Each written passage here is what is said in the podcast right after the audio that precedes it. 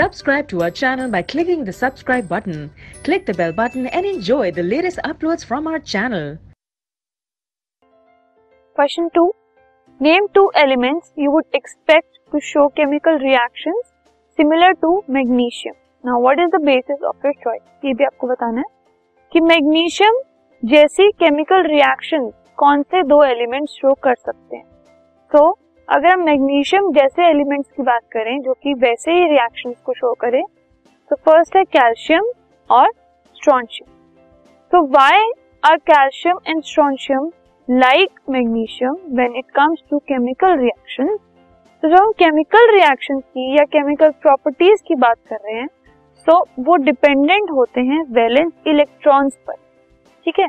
Valence electrons जो है, वो पता लगाते हैं कि किस, किसकी केमिकल रिएक्शन केमिकल प्रॉपर्टीज़ कैसी हो सकती है। ओके सो क्योंकि मैग्नीशियम, कैल्शियम स्ट्रॉन्शियम इन तीनों में सेम वैलेंस इलेक्ट्रॉन्स हैं जो कि हैं टू ठीक है?